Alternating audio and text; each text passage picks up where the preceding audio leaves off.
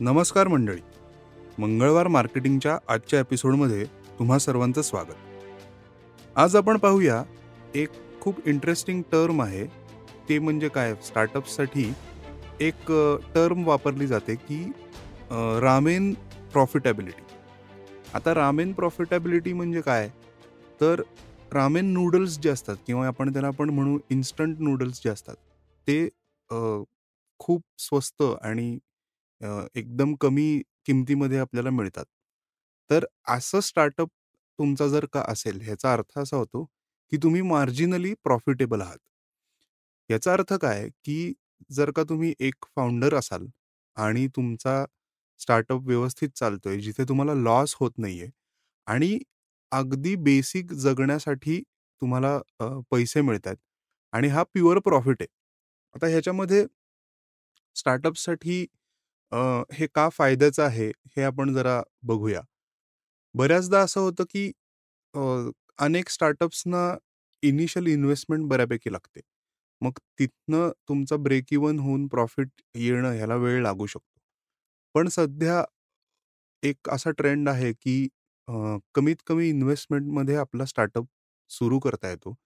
मग ते product based असेल किंवा सर्व्हिस बेस्ड असेल आणि मग तिथे जेव्हा तुम्ही रामेन प्रॉफिटेबिलिटी अचीव्ह करता, जिथे तुमच्या एम्प्लॉईजचा पगार, स्टार्टअपला येणारा खर्च, अ, प्रॉडक्टसाठी काही खर्च होत येत असेल, हे सगळं वजा केल्यानंतर जो प्युअर प्रॉफिट राहतो, जो फाउंडर स्वतःच्या जगण्यासाठी वापरू शकतो. तर असा जर का तुमचा स्टार्टअप होत असेल किंवा असा जर का स्टार्टअप तुमचा जितक्या लवकर होऊ शकेल, तितकं ते चांगलं असतं. याचा मुख्य फायदा फाउंडर्सच्या दृष्टीने जर का बघायला गेलं तर अ, असा असतो, की तुम्ही कोणाकडनंही पैसे घेतलेले नसतात. त्यामुळे इन्व्हेस्टर तुमच्याकडे नसतो. त्यामुळे एकतर तुमच्याकडे 100% अ, त्याची इक्विटी असते. जेव्हा इक्विटीचा प्रश्न येतो, त्यावेळेस असं होतं, की डिसिजन मेकिंग सुद्धा तुमच्याकडे 100% असतं.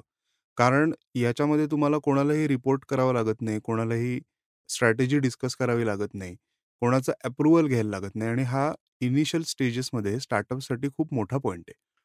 बऱ्याचदा अनेक स्टार्टअप्स इनिशियली खूप इन्व्हेस्टमेंट घेतात आणि मग तिथे त्यांचं प्रॉफिटेबल असणं हे खूप दुरापास्त होऊन जातं. ह्याचा दुसरा फायदा फाउंडर्ससाठी जर का तुमचं प्रॉडक्ट बेस्ड स्टार्टअप असेल, तर इन्व्हेस्टर्स अट्रॅक्ट करण्यासाठी सुद्धा हा खूप मोठा पॉईंट येतो, की जिथे तुमची स्टार्टअप ऑलरेडी प्रॉफिटेबल आहे.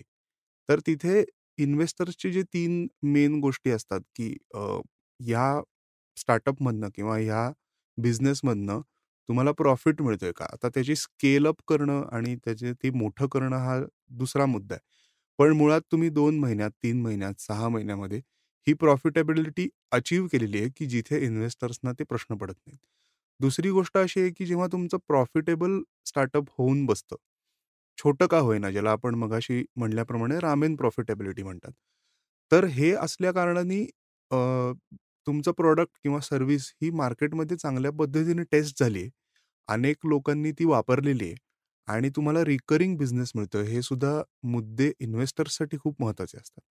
आता रामेन प्रॉफिटेबिलिटी हा कुठल्याही स्टार्टअपचा एंड गोल नसतो किंवा तो नसायला पाहिजे. ऑब्व्हियसली स्टार्टअप जेव्हा तुम्ही चा चालू करता त्यावेळेस तुम्हाला मॅक्सिमम प्रॉफिटेबिलिटी अ, एक्स्पेक्टेड असते. त्यापेक्षा ते प्रॉडक्ट तुमचं किंवा सर्व्हिस तुमची अनेक-अनेक लोकांपर्यंत पोहोचावी हा एम असतो.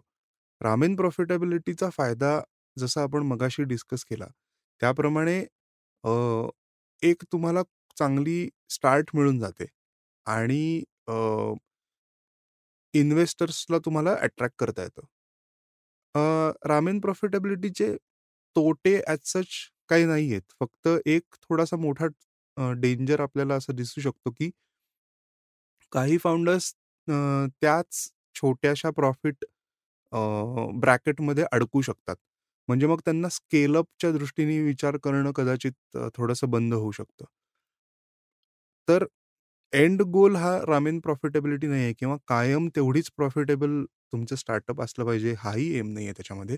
पण जितक्या लवकर तुम्हाला प्रॉफिट घेता येईल आणि तुमचे तुमचे जे एक्सपेन्सेस असतात, की जिथे बेसिक फूड खर्चा खर्च असेल, ट्रॅव्हलचा खर्च असेल, रेंट असेल, ह्या सगळ्या गोष्टी तुम्हाला त्याच्यातनं आपल्या स्टार्टअपमधनं जर का मिळत गेल्या, तर एक चांगली उर्मी तयार होते आणि तुमचा स्टार्टअप ग्रो करायला त्याचा नक्कीच फायदा होतो. एक गोष्ट मला इथे जाता-जाता सांगायला हवी आहे, की प्रत्येक स्टार्टअप अ, हा रामेन प्रॉफिटेबिलिटीमध्ये किती दिवसात येईल किंवा या आपण जी एक जी कॉन्सेप्ट डिस्कस केली त्याप्रमाणे प्रॉफिटेबल कसा होईल, ह्याचा कालावधी स्टार्टअपच्या कॅटेगरीनुसार ऑब्व्हियसली बदलू शकतो.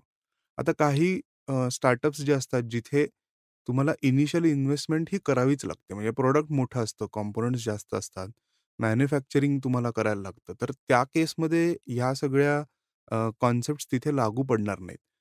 पण सध्या जर का तुम्ही बघितलं तर इंटरनेटच्या साहाय्याने अनेक लोकं वेगवेगळ्या गोष्टी करत असतात. छोटे-छोटे कन्सल्टंट्स असतील किंवा फ्रीलान्सर्स असतील, ह्यांचा एक सिंगल पर्सन कंपनी असते किंवा दोन लोक एकत्र काम करत असतात. तर अशा छोट्या स्टार्टअप्ससाठी ही प्रॉफिटेबिलिटी कॉन्सेप्ट जास्त फिट बसते आणि मेन गोष्ट ह्याची अशी आहे, की ही एकदा अचीव्ह झाल्यानंतर पुढे आपल्याला त्याचं स्केलअप कसा कसं करता येईल, याच्याकडे प्रत्येक फाउंडरनी लक्ष देणं आणि त्या पद्धतीने स्ट्रॅटेजाईज करणं हे फार महत्त्वाचं असतं. तर मित्रांनो अशाच एखाद्या नवीन विषयावर किंवा अशाच छान कॉन्सेप्ट्सवरती आपण गप्पा मारायला पुन्हा भेटूया पुढच्या मंगळवारी. तोपर्यंत राम राम.